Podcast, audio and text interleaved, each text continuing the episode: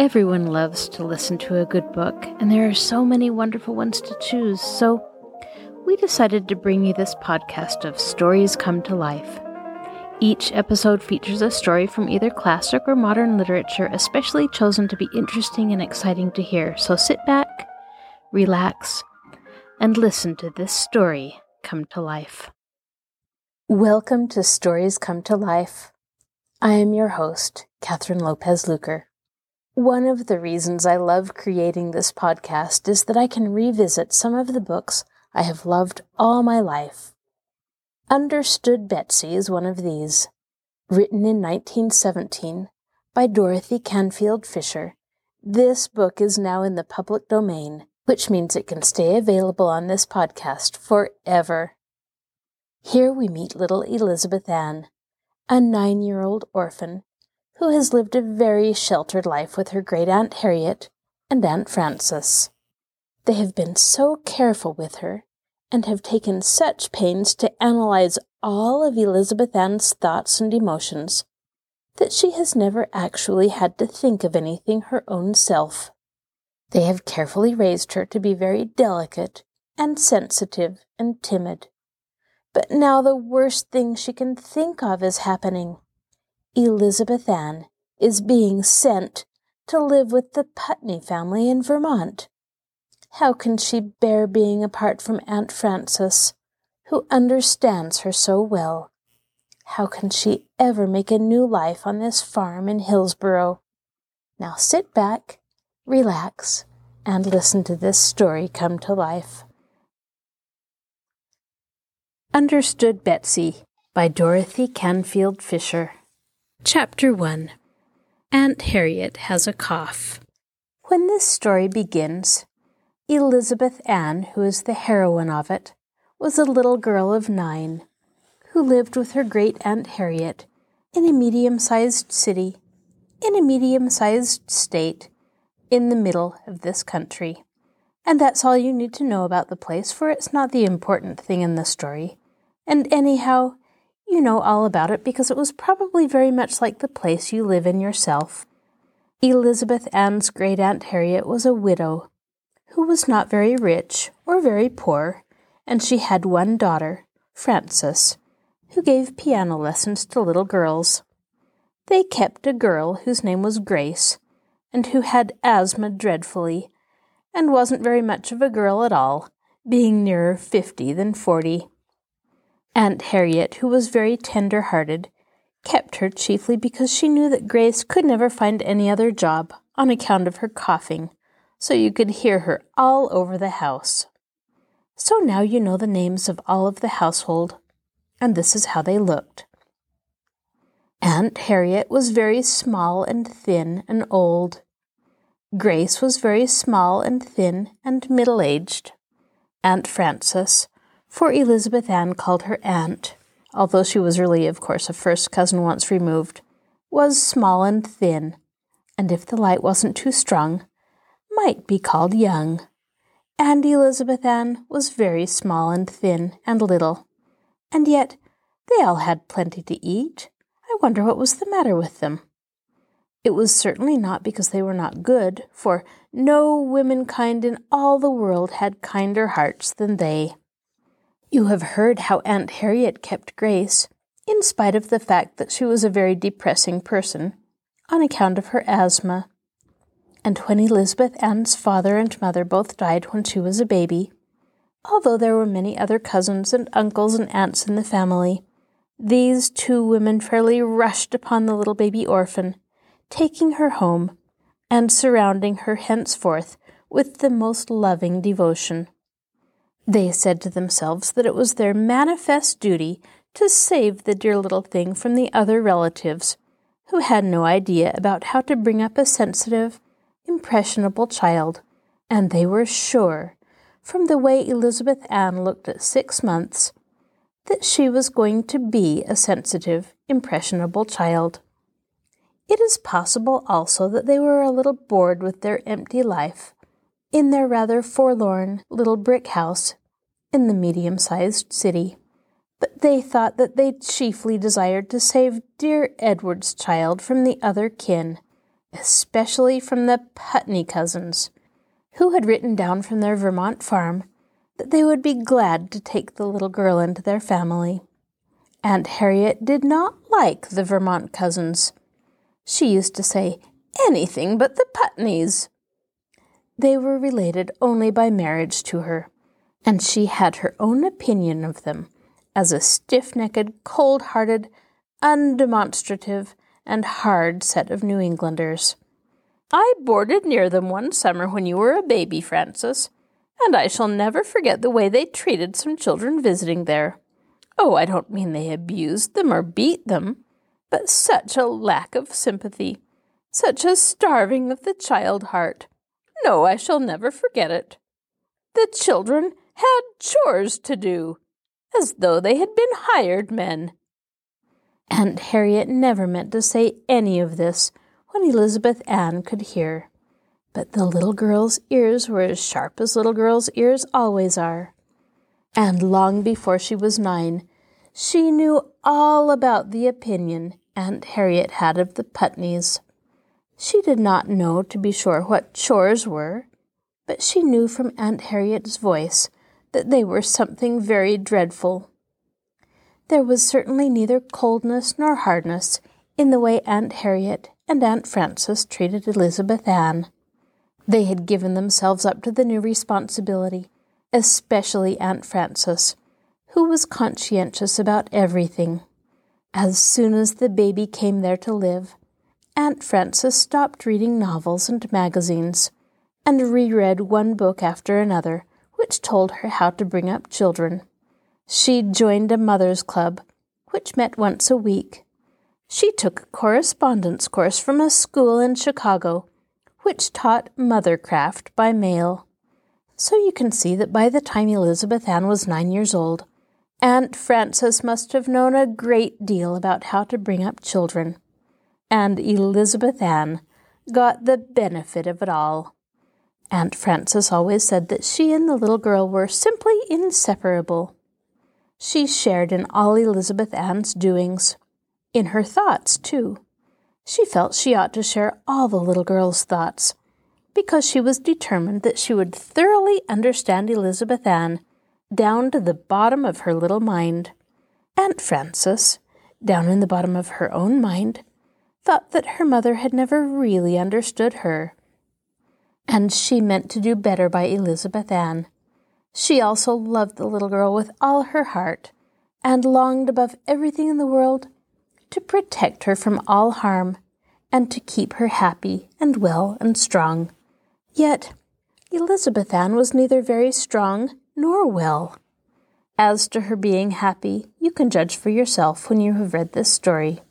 She was small for her age, with a rather pale face, and big dark eyes, which had in them a frightened, wistful expression that went to Aunt Frances's tender heart and made her ache to take care of Elizabeth Ann better and better.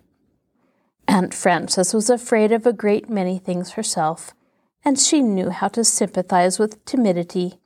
She was always quick to reassure the little girl with all her might and main whenever there was anything to fear. When they were out walking, Aunt Frances took her out for a walk up one block and down another every single day, no matter how tired the music lessons had made her. The aunt's eyes were always on the alert to avoid anything which might frighten Elizabeth Ann. If a big dog trotted by, Aunt Frances always said hastily, There, there, dear. That's a nice doggy, I'm sure. I don't believe he ever bites little girls. Mercy, Elizabeth Ann, don't go near him. Here, darling, just get on the other side of Aunt Frances if he scares you so. By that time, Elizabeth Ann was already pretty well scared. Perhaps we'd better just turn this corner and walk in the other direction. If by any chance the dog went in that direction too, Aunt Frances became a prodigy of valiant protection, putting the shivering little girl behind her, threatening the animal with her umbrella, and saying in a trembling voice, Go away, sir, go away. Or if it thundered and lightened, Aunt Frances always dropped everything she might be doing and held Elizabeth Ann tightly in her arms until it was all over. And at night, Elizabeth Ann did not sleep very well. When the little girl woke up screaming with a bad dream, it was always dear Aunt Frances who came to her bedside, a warm wrapper over her nightgown so that she need not hurry back to her own room, a candle lighting up her tired, kind face. She took the little girl into her thin arms and held her close against her thin breast. Tell Aunt Frances all about your naughty dream, darling, she would murmur, so's to get it off your mind. She had read in books that you can tell a great deal about children's inner lives by analyzing their dreams. And besides, if she did not urge Elizabeth Ann to tell it, she was afraid the sensitive, nervous little thing would lie awake and brood over it. This was the phrase she always used the next day to her mother, when Aunt Harriet exclaimed about her paleness and the dark rings under her eyes.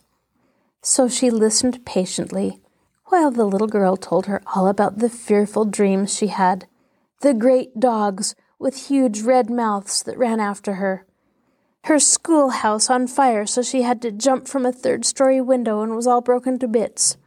Once in a while, Elizabeth Ann got so interested in all this that she went on and made up more awful things, even than she had dreamed, and told long stories which showed her to be a child of great imagination.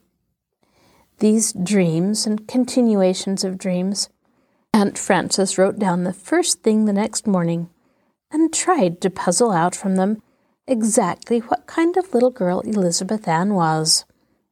There was one dream, however, that even conscientious Aunt Frances never tried to analyze, because it was too sad. Elizabeth Ann dreamed sometimes that she was dead and lay in a little white coffin with white roses over her. Oh, that made Aunt Frances cry, and so did Elizabeth Ann. It was very touching. Then after a long, long time of talk and tears and sobs and hugs, the little girl would begin to get drowsy, and Aunt Frances would rock her to sleep in her arms and lay her down ever so quietly and slip away to try to get a little nap herself before it was time to get up.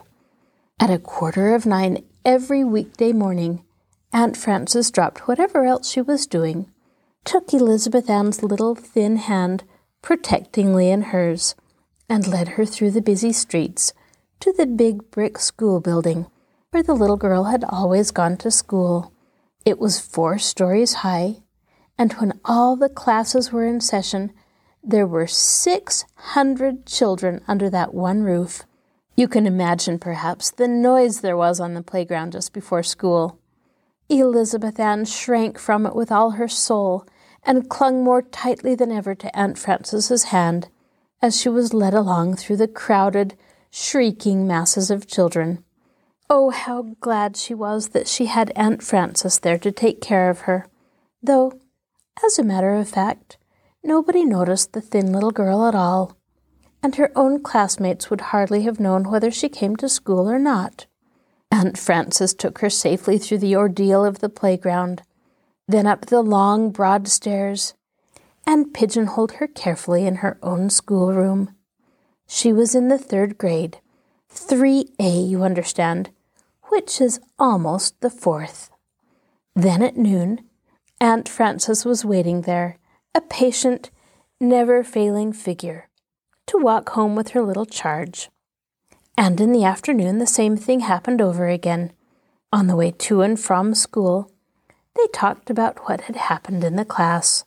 Aunt Frances believed in sympathizing with the child's life, so she always asked about every little thing and remembered to inquire about the continuation of every episode, and sympathized with all her heart over the failure in mental arithmetic, and triumphed over Elizabeth Ann's beating the Schmidt girl in spelling, and was indignant over the teachers having pets.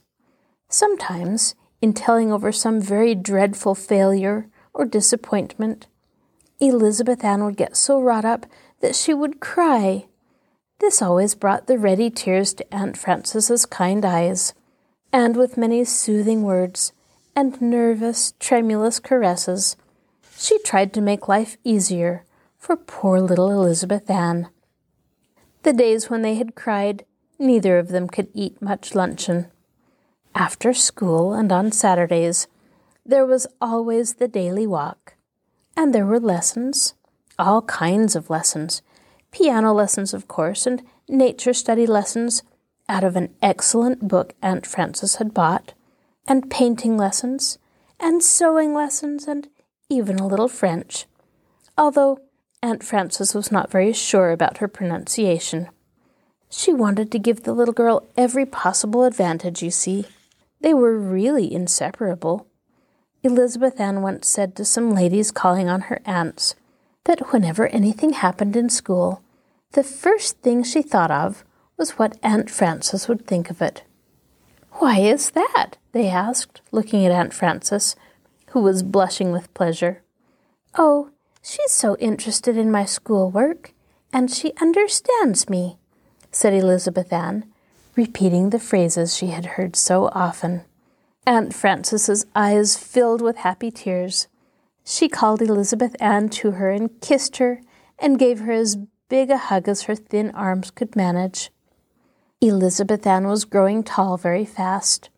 One of the visiting ladies said that before long she would be as big as her auntie and a troublesome young lady. Aunt Frances said, I've had her from the time she was a little baby, and there has scarcely been an hour she has been out of my sight. I'll always have her confidence. You'll always tell Aunt Frances everything, won't you, darling? Elizabeth Ann resolved to do this always, even if, as now, she sometimes didn't have very much to tell and had to invent something. Aunt Frances went on to the callers, but I do wish she weren't so thin and pale and nervous. I suppose the exciting modern life is bad for children. I try to see that she has plenty of fresh air. I go out with her for a walk every single day. But we've taken all the walks around here so often that we're rather tired of them. It's often hard to know how to get her out enough. I think I'll have to get the doctor to come and see her and perhaps give her a tonic. To Elizabeth Ann, she added hastily, Now don't go getting notions in your head, darling. Aunt Frances doesn't think there's anything very much the matter with you. You'll be all right again soon if you just take the doctor's medicine nicely. Aunt Frances will take care of her precious little girl. She'll make the bad sickness go away. Elizabeth Ann, who had not known that she was sick, had a picture of herself lying in the white coffin, all covered over with white. In a few minutes, Aunt Frances was obliged to excuse herself from her callers and devote herself entirely to taking care of Elizabeth Ann. One day, after this had happened several times, Aunt Frances really did send for the doctor. He came briskly in, just as Elizabeth Ann had always seen him, with his little square black bag smelling of leather, his sharp eyes, and the air of bored impatience which he always wore in that house. Elizabeth Ann was terribly afraid to see him, for she felt in her bones he would say she had galloping consumption and would die before the leaves cast a shadow. This was a phrase she had picked up from Grace, whose conversation, perhaps on account of her asthma, was full of references to early graves and quick declines. And yet, did you ever hear of such a case before? Although Elizabeth Ann, when she first stood up before the doctor, had been quaking with fear, lest he discover some deadly disease in her, she was very much hurt indeed when, after thumping her and looking at her lower eyelid inside out, and listening to her breathing, he pushed her away with a little jerk and said, there's nothing in the world the matter with that child. She's as sound as a nut. What she needs is. He looked for a moment at Aunt Frances's thin, anxious face, with the eyebrows drawn together in a knot of conscientiousness. And then he looked at Aunt Harriet's thin, anxious face, with the eyebrows drawn up that very same way. And then he glanced at Grace's thin, anxious face, peering from the door, awaiting his verdict. And then he drew a long breath, shut his lips and his little black case tightly, and did not go on to say what it was that Elizabeth Ann needed. Of course, Aunt Frances didn't let him off as easily as that. She fluttered around him as he tried to go, and she said all sorts of fluttery things to him like, But, doctor, she hasn't gained a pound in three months, and her sleep, and her appetite, and her nerves. As he put on his hat, the doctor said back to her all the things doctors say under such conditions more beefsteak, plenty of fresh air, more sleep, she'll be all right. But his voice did not sound as though he thought what he was saying amounted to much. Nor did Elizabeth Ann. She had hoped for some spectacular red pills to be taken every half hour, like those Grace's doctor gave her whenever she felt low in her mind. And then something happened which changed Elizabeth Ann's life forever and ever. It was a very small thing, too. Aunt Harriet coughed. Elizabeth Ann did not think it at all a bad sounding cough in comparison with Grace's hollow whoop. Aunt Harriet had been coughing like that ever since the cold weather set in, for three or four months now, and nobody had thought anything of it because they were all so much occupied in taking care of the sensitive, nervous little girl. Yet, at the sound of that small, discreet cough behind Aunt Harriet's hand, the doctor whirled around and fixed his sharp eyes on her. All the bored, impatient look was gone. It was the first time Elizabeth Ann had ever seen him look interested. What's that? What's that? he said, going over quickly to Aunt Harriet.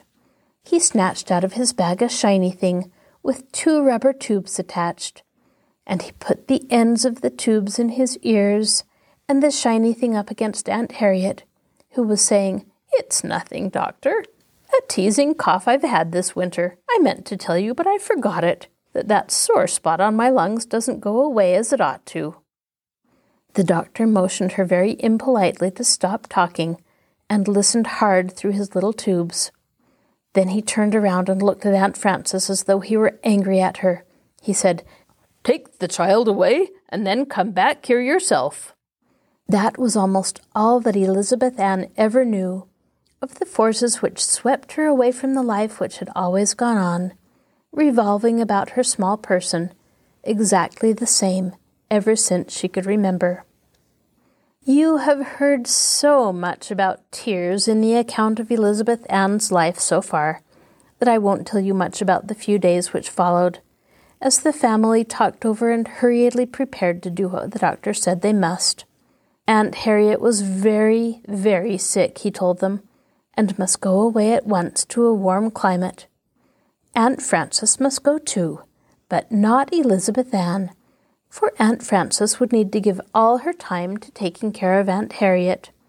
Anyhow, the doctor didn't think it best for either Aunt Harriet or for Elizabeth Ann to have them in the same house. Grace couldn't go, of course, but to everybody's surprise, she said she didn't mind, because she had a bachelor brother who kept a grocery store who'd been wanting her for years to go and keep house for him. She said she had stayed on just out of conscientiousness because she knew Aunt Harriet couldn't get along without her. If you notice, that's the way things often happen to very conscientious people. Elizabeth Ann, however, had no brother. She had, it is true, a great many relatives. It was settled that she should go to some of them, till Aunt Frances could take her back. For the time being, just now, while everything was so distracted and confused, she was to go to stay with the Lathrop cousins, who lived in the same city, although it was very evident that the Lathrops were not perfectly crazy with delight over the prospect. Still, something had to be done at once, and Aunt Frances was so frantic with the packing up and the moving men coming to take the furniture to storage, and her anxiety over her mother. She had switched to Aunt Harriet, you see, all the conscientiousness she had lavished on Elizabeth Ann. Nothing much could be extracted from her about Elizabeth Ann. Just keep her for the present, Molly, she said to Cousin Molly Lathrop. I'll do something soon. I'll write you. I'll make another arrangement, but just now. Her voice was quavering on the edge of tears, and Cousin Molly Lathrop, who hated scenes, said hastily, Yes, oh yes, of course, for the present, and went away thinking that she didn't see why she should have all the disagreeable things to do. When she had her husband's tyrannical old mother to take care of, wasn't that enough? Without adding to the household such a nervous, spoiled young one as Elizabeth Ann. Elizabeth Ann did not, of course, for a moment dream that Cousin Molly was thinking any such things about her, but she could not help seeing that Cousin Molly was not any too enthusiastic about taking her in and she was already feeling terribly forlorn about the sudden, unexpected change in Aunt Frances, who had been so wrapped up in her, and now was just as much wrapped up in Aunt Harriet. Do you know, I'm sorry for Elizabeth Ann. And what's more, I have been ever since this story began. Well, since I promised you I was not going to tell about more tears, I won't say a single word about the day when the two aunts went away on the train, for there was nothing much but tears to tell about, except perhaps an absent look in Aunt Frances's eyes, which hurt the little girl's feelings dreadfully. Then Cousin Molly took the hand of the sobbing little girl and led her back to the Lathrop house. But if you think you are now going to hear about the Lathrops, you are quite mistaken, for just at this moment Old Mrs. Lathrop took a hand in the matter. She was Cousin Molly's husband's mother, and, of course, no relation at all to Elizabeth Ann, and so was less enthusiastic than anybody else. All that Elizabeth Ann ever saw of this old lady, who now turned the current of her life again, was her head sticking out of a second story window. And that's all you need to know about her either. It was a very much agitated old head, and it bobbed and shook with the intensity with which the old voice called upon Cousin Molly and Elizabeth Ann to stop right there where they were on the front walk. The doctor says that what's the matter with Bridget is scarlet fever, and we've all got to be quarantined. There's no earthly sense bringing that child in to be sick and have it and be nursed and make the quarantine twice as long. But, Mother, called Cousin Molly, I can't leave the child in the middle of the street. Elizabeth Ann was actually glad to hear her say that, because she was feeling so awfully unwanted. Which is, if you think of it, not a very cheerful feeling for a little girl who has been the hub round which a whole household was revolving. You don't have to, shouted old Mrs. Lathrop out of her second story window. Although she did not add, you gump, aloud, you could feel she was meaning just that. You don't have to. You can just send her to the Putney cousins. All nonsense about her not going there in the first place. They invited her the minute they heard of Harriet's being so bad. They're the natural ones to take her in. Abigail is her mother's own aunt, and Anne is her own first cousin once removed, just as close as Harriet and Frances are, and much closer than you. And on a farm and all, just the place for her. But how under the sun, mother? shouted Cousin Molly back. Can I get her to the Putneys? You can't send a child of nine a thousand miles without. Old Mrs. Lathrop looked again as though she were saying, You gump, and said aloud, Why, there's James going to New York on business in a few days, anyhow. He can just go now and take her along and put her on the right train at Albany. If he wires from here, they'll meet her in Hillsboro. And that was just what happened.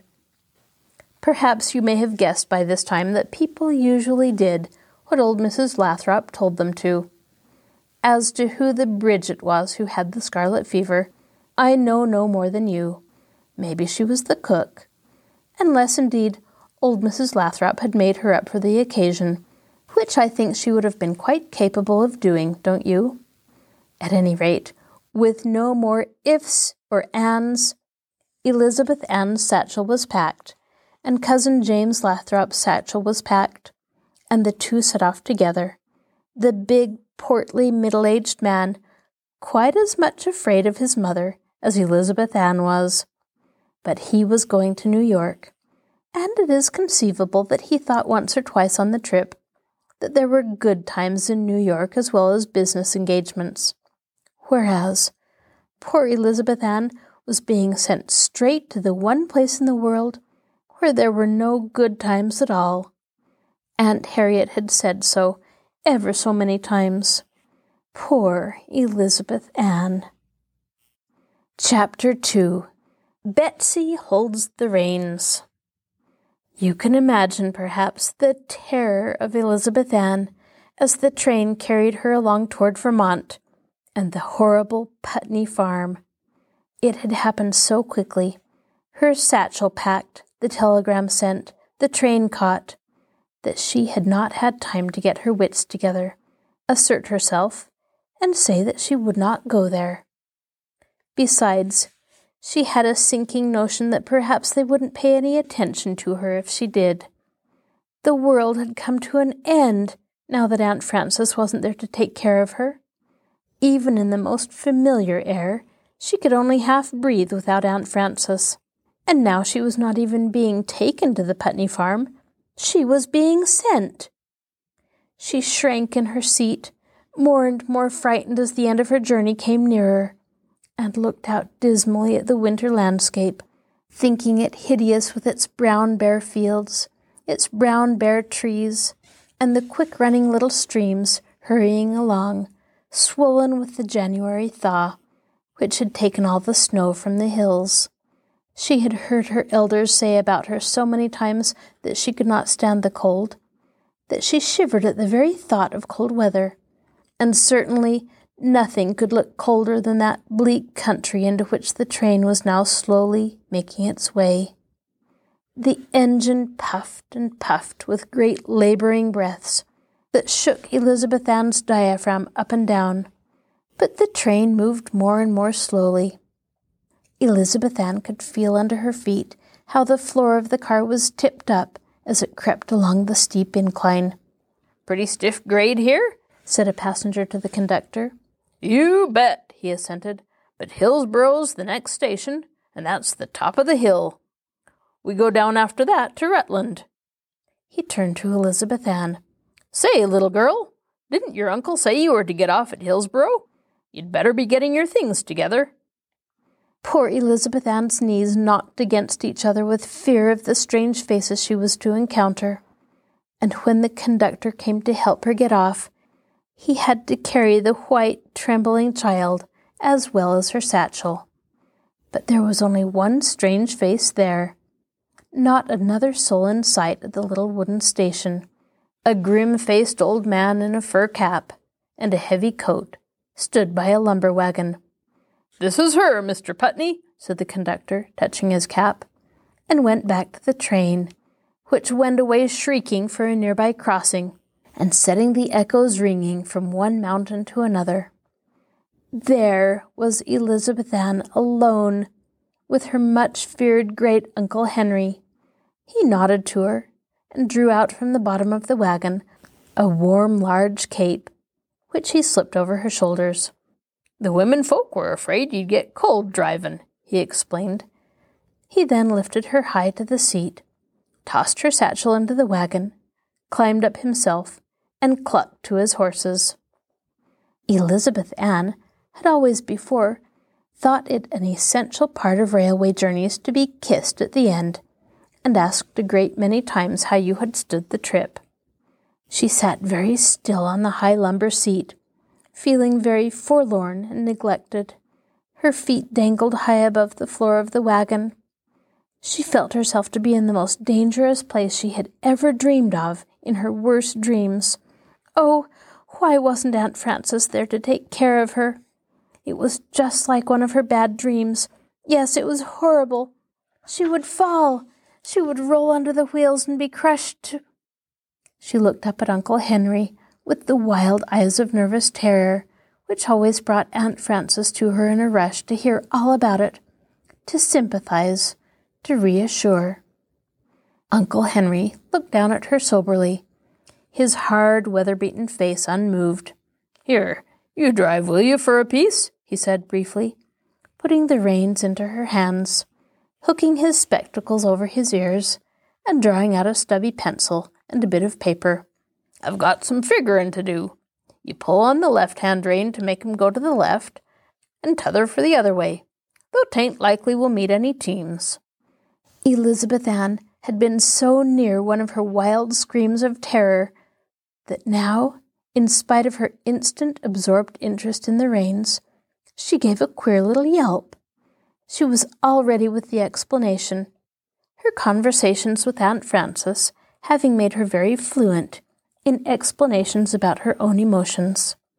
She would tell Uncle Henry about how scared she had been and how she had just been about to scream and couldn't keep back that one little.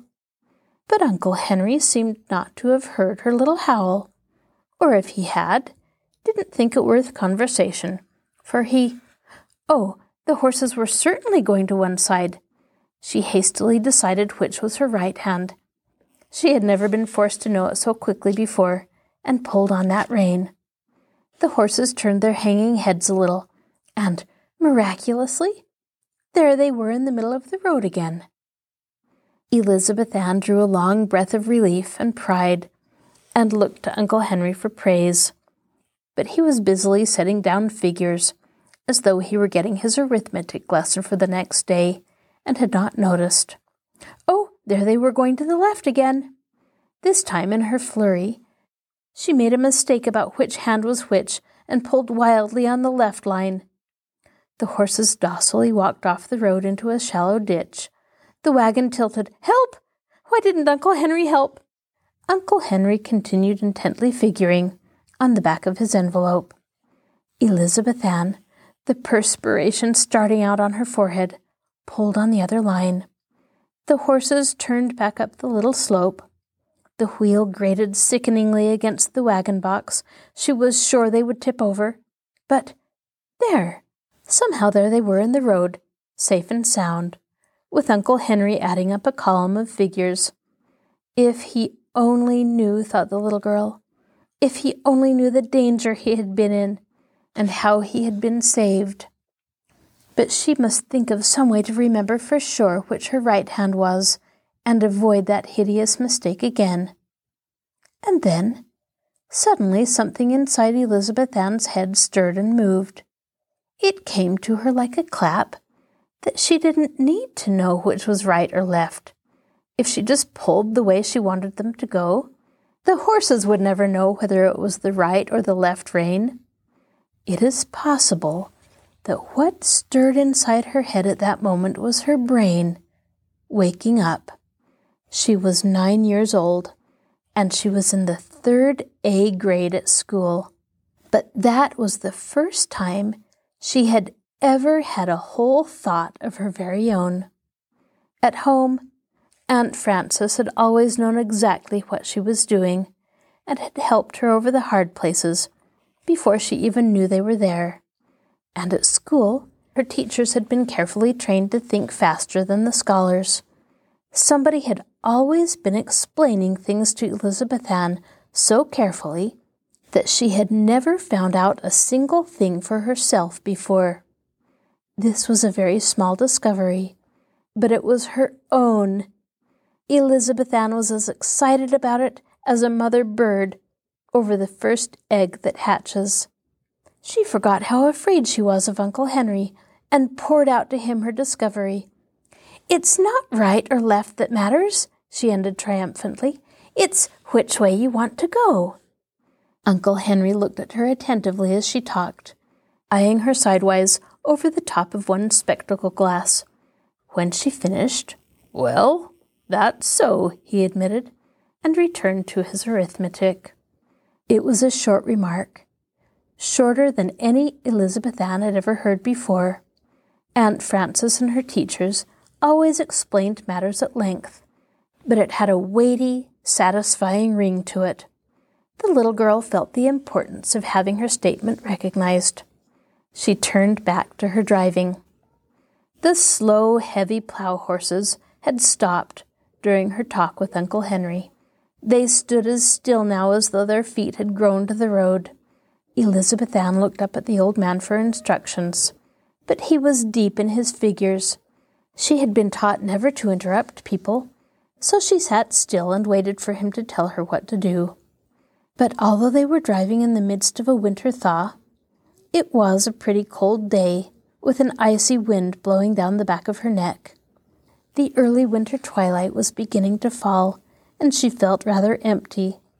She grew tired of waiting and remembered how the grocer's boy at home had started his horse. Then, summoning up all her courage, with an uneasy glance at Uncle Henry's arithmetical silence, she slapped the reins up and down on the horses' backs and made the best imitation she could of the grocer boy's cluck. The horses lifted their heads, they leaned forward, they put one foot before the other. They were off! The color rose hot on Elizabeth Ann's happy face.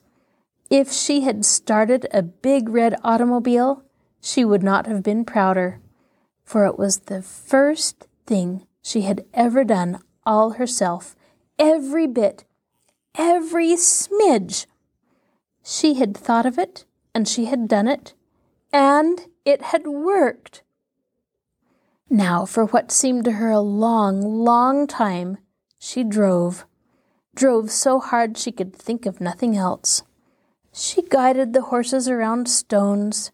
She cheered them through freezing mud puddles of melted snow. She kept them in the anxiously exact middle of the road. She was quite astonished when Uncle Henry put his pencil and paper away, took the reins from her hands, and drove into a yard, on one side of which was a little low white house, and on the other a big red barn. He did not say a word, but she guessed that this was Putney Farm. Two women in gingham dresses and white aprons came out of the house. One was old, and one might be called young, just like Aunt Harriet and Aunt Frances. But they looked very different from those aunts. The dark haired one was very tall and strong looking, and the white haired one was very rosy and fat. They both looked up at the little, thin, white faced girl on the high seat and smiled. Well, father, you got her, I see, said the brown haired one. She stepped up to the wagon and held up her arms to the child. Come on, Betsy, and get some supper, she said, as though Elizabeth Ann had lived there all her life and had just driven into town and back. And that was the arrival of Elizabeth Ann at Putney Farm. The brown haired one took a long, strong step or two and swung her up on the porch. You take her in, mother, she said. I'll help father unhitch.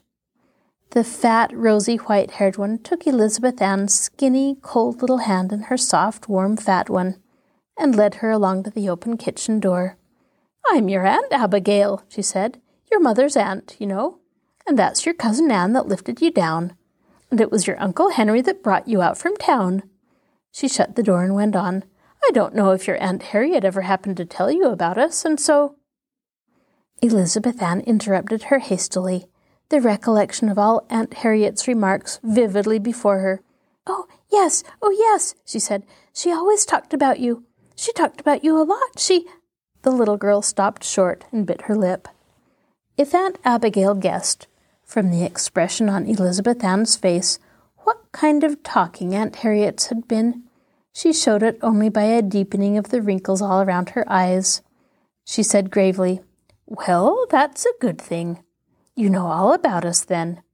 She turned to the stove and took out of the oven a pan of hot baked beans, very brown and very crispy on top. Elizabeth Ann detested beans and said over her shoulder, Take your things off, Betsy, and hang 'em on that lowest hook back of the door. That's your hook. The little girl fumbled forlornly with the fastenings of her cape and the buttons of her coat. At home, Aunt Frances or Grace had always taken off her wraps and put them away for her.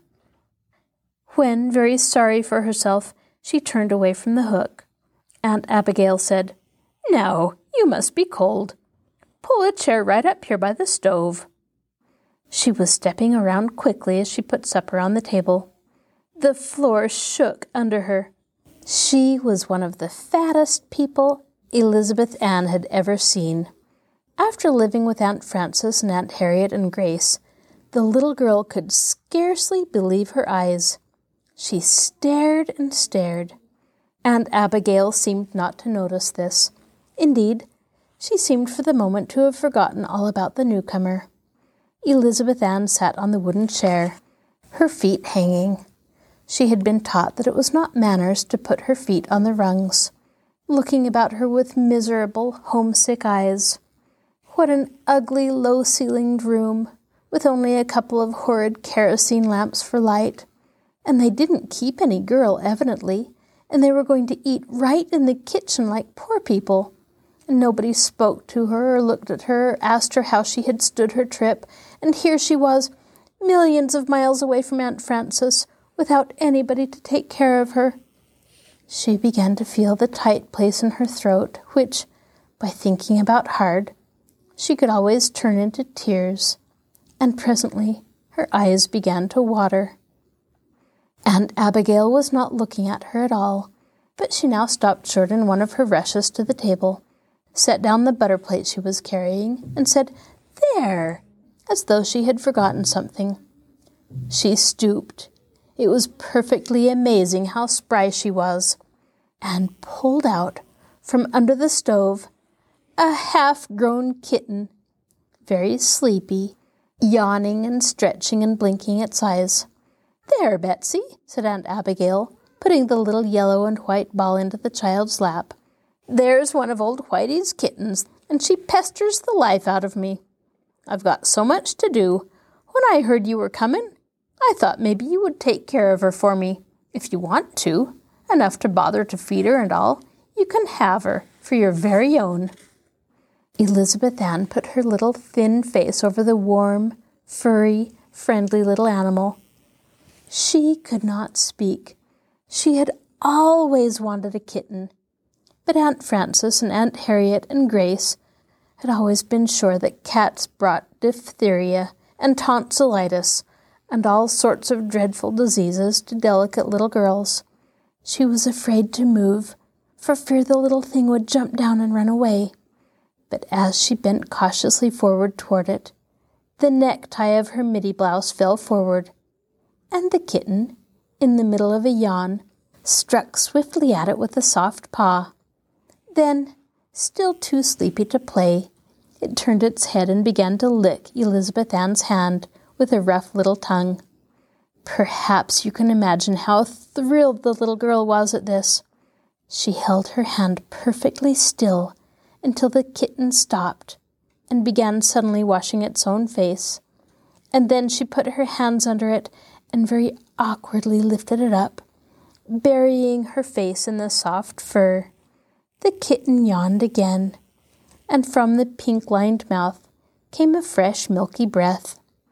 Oh, said Elizabeth Ann under her breath. Oh, you darling! The kitten looked at her with bored, speculative eyes. Elizabeth Ann looked up now at Aunt Abigail and said, What is its name, please? But the old woman was busy turning over a griddle full of pancakes and did not hear. On the train, Elizabeth Ann had resolved not to call these hateful relatives by the same name she had for dear Aunt Frances. But she now forgot that resolution and said again, Oh, Aunt Abigail, what is its name? Aunt Abigail faced her blankly. Name? she asked. Whose? Oh, the kitten's. Goodness, child, I stopped racking my brains for kitten names sixty years ago. Name it yourself, it's yours. Elizabeth Ann had already named it in her own mind the name she had always thought she would call a kitten by, if she ever had one. It was Eleanor, the prettiest name she knew. Aunt Abigail pushed a pitcher toward her. There's the cat's saucer under the sink. Don't you want to give it some milk? Elizabeth Ann got down from her chair, poured some milk into the saucer, and called, Here, Eleanor! Here, Eleanor! Aunt Abigail looked at her sharply out of the corner of her eye, and her lips twitched. But her face was quite serious, as a moment later she carried the last plate of pancakes to the table. Elizabeth Ann sat on her heels for a long time, watching the kitten lap the milk. and she was surprised when she stood up to see that Cousin Anne and Uncle Henry had come in, very red cheeked from the cold air. Well, folks, said Aunt Abigail, don't you think we've done some lively stepping around, Betsy and I, to get supper all on the table for you? Elizabeth Ann stared. What did Aunt Abigail mean? She hadn't done a thing about getting supper. But nobody made any comment, and they all took their seats and began to eat. Elizabeth Ann was astonishingly hungry, and she thought she could never get enough of the creamed potatoes, cold ham, hot cocoa, and pancakes. She was very much relieved that her refusal of beans caused no comment. Aunt Frances had always tried very hard to make her eat beans because they have so much protein in them, and growing children need protein. Elizabeth Ann had heard this said so many times she could have repeated it backwards, but it had never made her hate beans any the less. However, nobody here seemed to know this, and Elizabeth Ann kept her knowledge to herself. They had also evidently never heard how delicate her digestion was, for she never saw anything like the number of pancakes they let her eat. All she wanted? She had never heard of such a thing. They still did not ask her how she had stood the trip. They did not indeed ask her much of anything, or pay very much attention to her, beyond filling her plate as fast as she emptied it. In the middle of the meal, Eleanor came and jumped into her lap and curled down, purring. After this, Elizabeth Ann kept one hand on the little soft ball, handling her fork with the other. After supper, well, Elizabeth Ann never knew what did happen after supper until she felt somebody lifting her and carrying her upstairs. It was Cousin Anne, who carried her as lightly as though she were a baby and who said as she set her down on the floor in a slant ceilinged bedroom, You went right to sleep with your head on the table. I guess you're pretty tired. Aunt Abigail was sitting on the edge of a great white bed with four posts and a curtain around the top. She was partly undressed and was undoing her hair and brushing it out. It was very curly and all fluffed out in a shining white fuzz around her fat pink face, full of soft wrinkles but in a moment she was braiding it up again and putting on a tight white nightcap, which she tied under her chin. We got the word about your coming so late, said Cousin Anne, that we didn't have time to fix you up a bedroom that can be warmed. So you're to sleep in here for a while. The bed's big enough for two, I guess, even if they are as big as you and Mother. Elizabeth Ann stared again. What queer things they said here. She wasn't nearly as big as Aunt Abigail. Mother, did you put Shep out? asked Cousin Anne. And when Aunt Abigail said, No, there I forgot to, Cousin Anne went away, and that was the last of her. They certainly believed in being saving of their words at Putney Farm. Elizabeth Ann began to undress. She was only half awake, and that made her feel only about half her age, which wasn't very great, the whole of it and she felt just like crooking her arm over her eyes and giving up. She was too forlorn. She had never slept with anybody before, and she had heard ever so many times how bad it was for children to sleep with grown ups. An icy wind rattled the windows and puffed in around the old loose casings.